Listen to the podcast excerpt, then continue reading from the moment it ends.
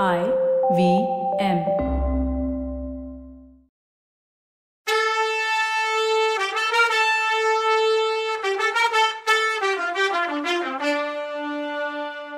வணக்கங்க. நான் கவிதா பேசுறேன். வெல்கம் டு கதை பாட்காஸ்ட் சிவகாமியின் சபதம் இது எபிசோட் நம்பர் நூத்தி நாற்பத்தி நாலு இந்த எபிசோடோட டைட்டில் முடிவுரை ஆன முடிவிலா உரை. இந்த எபிசோட்குள்ளே போகிறதுக்கு முன்னாடி கவிதாஸ் கதை பாட்காஸ்ட்டில் நீங்கள் இந்த கதையை கேட்டுட்டு இருந்தீங்கன்னா அந்த சேனலை சப்ஸ்கிரைப் பண்ணுங்க. இல்லை எந்த பாட்காஸ்ட் ஆப்லேயும் இந்த கதையை கேட்டுட்டு இருந்தீங்கன்னா அதில் கதை பாட்காஸ்ட்டை ஃபாலோ பண்ணுங்க. நன்றி. இப்போ நம்ம அத்தியாயத்துக்குள்ளே போயிடலாம். அவ தான் பட்ட மகிழ்ச்சி வேற யார் அவர் பக்கத்துல உட்காருவாங்க? அப்படின்னு கேட்டா கமலி. அக்கா அவருக்கு கல்யாணம் ஆயிடுச்சா? எப்போன்னு சிவகாமியோட கேள்வியில எல்லை இல்லாத ஆச்சரியமும் ஆசையில மண்ணு விழுந்த குழப்பமும் கலந்து தோணுச்சுது அடி பாவி உனக்கு தெரியாதா என்ன? யாரும் சொல்லலையா? உனக்கு எல்லாம் தெரியும்னுல்ல நினைச்சேன். மாமல்லருக்கு கல்யாணம் ஆகி ஒன்பது வருஷம் ஆச்சே. அந்த சதிகார மகேந்திர பல்லவன் மகனுக்கு கல்யாணத்தை பண்ணிட்டு தானே கண்ணை மூடினான்னு மகேந்திரரை சபிச்சா கமலி. அவரை ஏன் திட்டுற கமலி? நல்லது தானே செஞ்சாரு. இப்பதான் எனக்கு நெஜம் புரியுது. ஏன் மடத்தனமும் புரியுதுன்னு சிவகாமியோட உதடு முணுமுணுத்துச்சு. என்ன வளர்ற மகேந்திரன் நல்லதை செஞ்சாரா? குடிக்கெடுக்க அஞ்சவே மாட்டாரே அவரு அப்படின்னா கமலி. கொஞ்ச நேரம் வரைக்கும் சிவகாமி கண்ணு கொட்டாம ராஜாவையும் ராணியையும் பார்த்துக்கிட்டே நின்னான் தங்கறதும் மேல போச்சு. அடுத்தபடி பட்டத்து யானை வந்துச்சு. அது மேல உட்காந்துருந்த குழந்தைங்கள பார்த்து இவங்க யாருன்னு கேட்டா சிவகாமி. வேற யாரு? பல்லவ வம்சம் தழைக்க பிறந்த பாக்கியசாலிங்க தான். மாமல்லருக்கும் பாண்டிய குமாரிக்கும் பிறந்த குழந்தைங்க பையன் பேரு மகேந்திரன். பொண்ணு பேரு குந்தவி. இதெல்லாம் உனக்கு தெரியவே தெரியாதான்னு கேட்டா கமலி. சிவகாமி மேல ஒண்ணுமே பேசல. அவ மனசுல ஆஹா அப்படின்னா பல்லவ குலத்தோட சந்ததியை பத்தி இனிமே கவலை இல்லை அப்படின்னு நினைச்சா. அதே நேரத்துல அவ நெஞ்சில ஏதோ ஒரு நரம்பு படார்னு அறுபட்டுச்சு. பட்டத்து யானைக்கு பின்னால இன்னொரு யானை வந்துச்சு. அதோட அம்பாரியில புவன மகாதேவியும் மங்கையர்கரசியும் இருந்தாங்க. ராஜமாதாவுக்கு பக்கத்துல உள்ள பொண்ணு பாத்தியா சிவகாமி? அவளுக்கு அடிச்ச குருட்டு யோகத்தை என்னன்னு சொல்லட்டும். பழைய சோழ குலத்தை சேர்ந்தவளாம் மங்கையக்கரசின்னு பேரான் நெடுமாற பாண்டியனை இந்த அதிர்ஷ்டக்காரி கல்யாணம் பண்ணிக்க போறாளாம். எப்படியும் ராஜகுலத்துல பிறந்தா அது வேற மாதிரி தான் அப்படின்னா கமலி.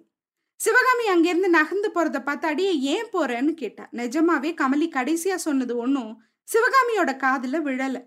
பட்டத்து யானை மேல இருந்த குழந்தைங்களையே பார்த்துட்டு இருந்துட்டு அந்த யானை நகர்ந்ததும் ஜன்னல் பக்கத்துல இருந்து நகர்ந்தா வீட்டு முற்றத்தோட ஓரத்துல உட்காந்து ரொம்ப நேரம் வரைக்கும் சித்த பிரம்ம பிடிச்சவ மாதிரி சிலையா உட்காந்துருந்தா ஊர்வலம் முழுசும் போன பின்னாடி கமலியாவ கிட்ட வந்த அடி பொண்ணு ஏன் இப்படி உட்காந்துருக்க ஒரு குரல் அழுதுதான் தொலையேன் சக்கரவர்த்தியை காதலிச்சா என்ன அழுகிறதுக்கு கூடவா உனக்கு பாத்தியதை இல்லாம போச்சு? அப்படின்னு கேட்டா.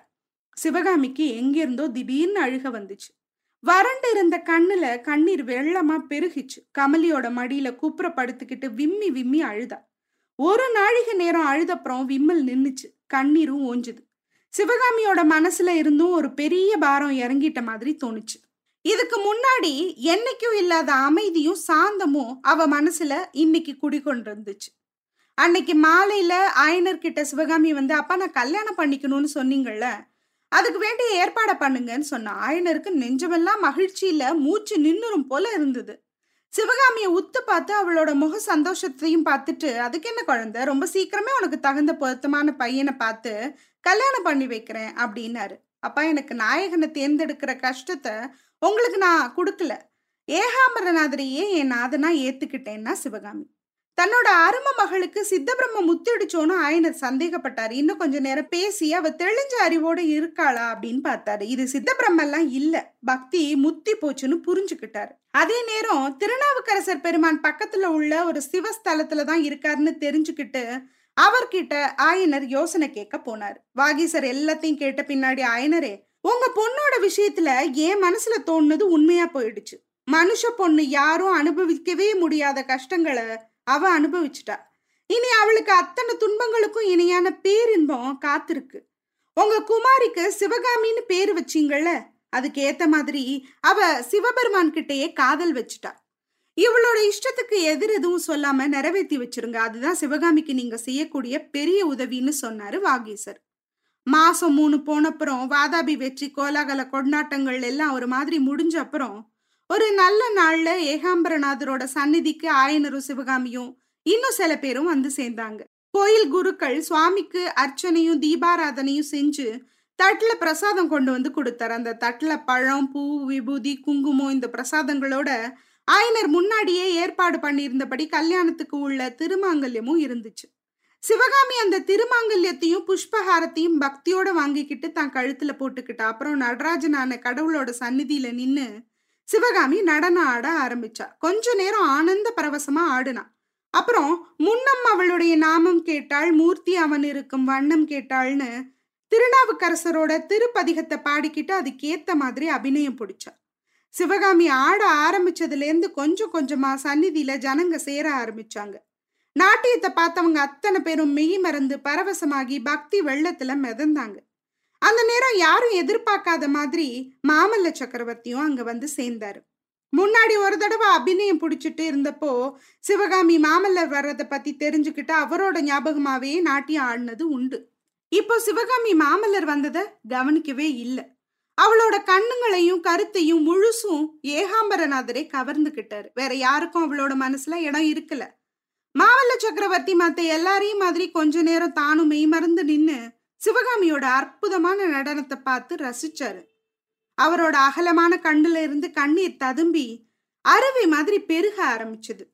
தான் பல்லவ சக்கரவர்த்திங்கிறதும் பக்கத்துல உள்ளவங்க தன்னை கவனிப்பாங்கங்கிறதும் அவருக்கு ஞாபகம் வந்துச்சு. சத்தம் கொஞ்சம் கூட வராத மாதிரி கடவுளோட சன்னிதானத்துல இருந்து மாமல்லர் நழுவி போனாரு. அவர் ஏகாம்பரர் கோயிலோட பிரதான கோபுர வாசலை தாண்டி போயிட்டு இருந்தப்போ தலைப்பட்டாள் நங்கை தலைவன் தாளேங்கிற நாவுக்கரசர் பாட்டோட கடைசி வரி சிவகாமியோட உணர்ச்சி நிறைந்த இனிமையான குரல்ல கேட்டுட்டு இருந்தது. இத்தோட நான்காம் பாகம் கதையும் முடிஞ்சது. கதை மொத்தமா முடிஞ்சது. இந்த கதையை பத்தி நம்ம டிஸ்கஸ் பண்ணோம்னா மகேந்திரவர்மர் நரசிம்ம பல்லவர் மானவர்மர் பரஞ்சோதி ஆதித்தவர்மர் பாண்டிய பராந்தகன் அவன் மனைவி மங்கையர்கரசி இவங்க எல்லாருமே நிஜமான கதாபாத்திரங்கள். அதாவது உண்மையாவே வாழ்ந்தவங்க. ஆயனர் அதே பேரோட சிற்பியா இருந்தாரா அப்படிங்கிறது எனக்கு தெரியல. ஆனா ஒரு சிற்பி தலைமை சிற்பியா இருந்திருக்கலாம். அவர் பேர் ஆயனரா கூட இருந்திருக்கலாம். அது எங்கேயாவது கல்வெட்டுகள்ல கூட கிடைச்சிருக்கலாம். எனக்கு அந்த இன்ஃபர்மேஷன் கிடைக்கல. அவ்வளவுதான். அடுத்து சத்ருகணன் குண்டோதரன். இந்த மாதிரி கதாபாத்திரங்கள் ஒற்றர்களா இருந்திருக்கலாம். அது கற்பனை. அது போல சிவகாமியும் ஒரு கற்பனை கதாபாத்திரம் தான். இந்த நாட்டிய சிலைகள் எல்லாம் இருக்கு இல்லையா? இதெல்லாம் செய்யறதுக்கு ஒரு பெண் மாதிரியா மாடலா இருந்திருக்கலாம். அப்படின்னு இருந்திருந்தா அவளுக்கும் நரசிம்ம பல்லவனுக்கும் காதல் வந்தா எப்படி இருந்திருக்கும் அப்படிங்கிற கற்பனை தான் இந்த கதை. அப்படின்னு நான் நினைக்கிறேன். இதுல கதை முடிவுல எல்லாருக்குமே ஒரு கோபம் இருக்கும். ஏன் மாமல்லர் ரெண்டாவது மனைவியா கூட சிவகாமிய கல்யாணம் பண்ணிக்கல? அவரை என்ன தடுத்துச்சு? அரசர்கள் பலதர மனம் அப்படிங்கிறது அந்த காலத்துல வழக்கமான ஒண்ணுதானே அப்படின்னு கூட நினைக்கலாம். இதில் நான் முக்கியமாக பார்க்குறது அந்த காலகட்டத்தை. ஒரு பெண்ணு சிறைப்பிடிச்சு கொண்டு போகப்பட்டவள். ஒரு பத்து வருஷம் ப்ளஸ் ஆண்டுகள் அந்நிய நாட்டில் வாழ்ந்தவ. அவள் வந்து யாருக்கும் தன்னோட நிலைமையை ப்ரூவ் பண்ணணும்னு அவசியம் இல்லை. ஆனால் ஒரு அரசனுக்கு சில நீதிகள் உண்டு. அவன் பத்து வருஷம் வெயிட் பண்ண முடியாது. வாரிசு கொடுக்க வேண்டிய கட்டாயம். அதுவும் நரசிம்ம பல்லவருக்கு மோர் தென் சிவகாமி நிறைய காரணங்கள் இருந்தது. அதாவது ப்ரையாரிட்டிஸ் இருந்தது. ஒரு பக்கம் அப்பாவுக்கு ஏற்பட்ட பழி அப்பா இறக்கும்போது ஒரு தோல்வி அடைஞ்ச மனுஷனா இறந்தது. இன்னொன்னு புலிகேசியை தோற்கடிக்க வேண்டிய நிர்பந்தம் அதுக்கு வேண்டிய படைபலங்கள் தளவாட கிரியைகள் படைக்கு வேண்டிய உணவுப் பொருள் அது வரைக்கும் பல்லவ நாட்டை பாதுகாப்பா வைக்கணும் இப்படி எக்ஸெட்ரா எக்ஸட்ரா அதனால கூட திரும்ப சிவகாமியை கல்யாணம் பண்ணிக்கணும்னு ஒரு உணர்வு இல்லாம போயிருக்கலாம். இன்னொன்னு வானமாதேவி ஒரு சிறந்த மனைவியா இருந்ததும் காரணமா இருக்கலாம். சரி அவருக்கு எத்தனையோ காரணங்கள் இருந்திருக்கலாம்.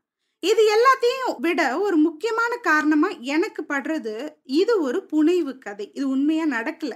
நடந்திருந்தாலும் அதுக்கு உண்டான தரவுகள் இல்ல. சரி இந்த கோபத்தினால நாம நரசிம்ம பல்லவரை குறைச்சு மதிப்பிடலாம் கூடாது. அவர் ஒரு சிறந்த வீரர். நான் வந்து அவரை ஒரு மிலிட்ரி ஜீனியஸ் அப்படின்னு சொல்லுவேன். ஏன்னு கேட்டீங்கன்னா மகேந்திர பல்லவர் காலத்துல கலைகளுக்கே முக்கியத்துவம் கொடுக்கப்பட்டுச்சு. பல்லவர்கள் வீரமானவர்கள் தான். ஆனாலும் மகேந்திர பல்லவர் அந்த வீரத்தை முன்னெடுக்கல. ஒரு சாஃப்ட் ஹார்ட்டட் ஃபெலோவாவே வாழ்ந்துட்டாரு.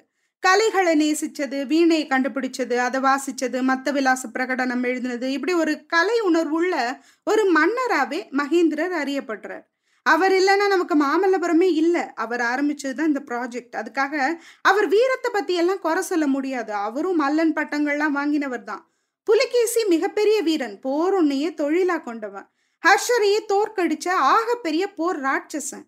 அவன் ஒன்றும் குறைவெல்லாம் கிடையாது. நம்ம மன்னர்கள் மாதிரி தானே அடுத்த நிலத்தை ஆள ஆசைப்பட்டு வந்தான் ஜெயிச்சான். ஆனா இந்த கலை பல்லவ குலத்தை டக்குன்னு ஒரு குறிப்பிட்ட காலத்துக்குள்ள திரும்ப வீர பல்லவ குலமா மாத்தின பெருமை நம்ம நரசிம்ம பல்லவருக்கே உரியது. அதனாலதான் அவ்வளவு முன்னெடுப்புகளையும் பண்ணி ஒரு சரித்திரத்தையே எழுதுனதுனால நரசிம்ம பல்லவரை நான் மில்ட்ரி ஜீனியஸ்னு சொல்றேன்.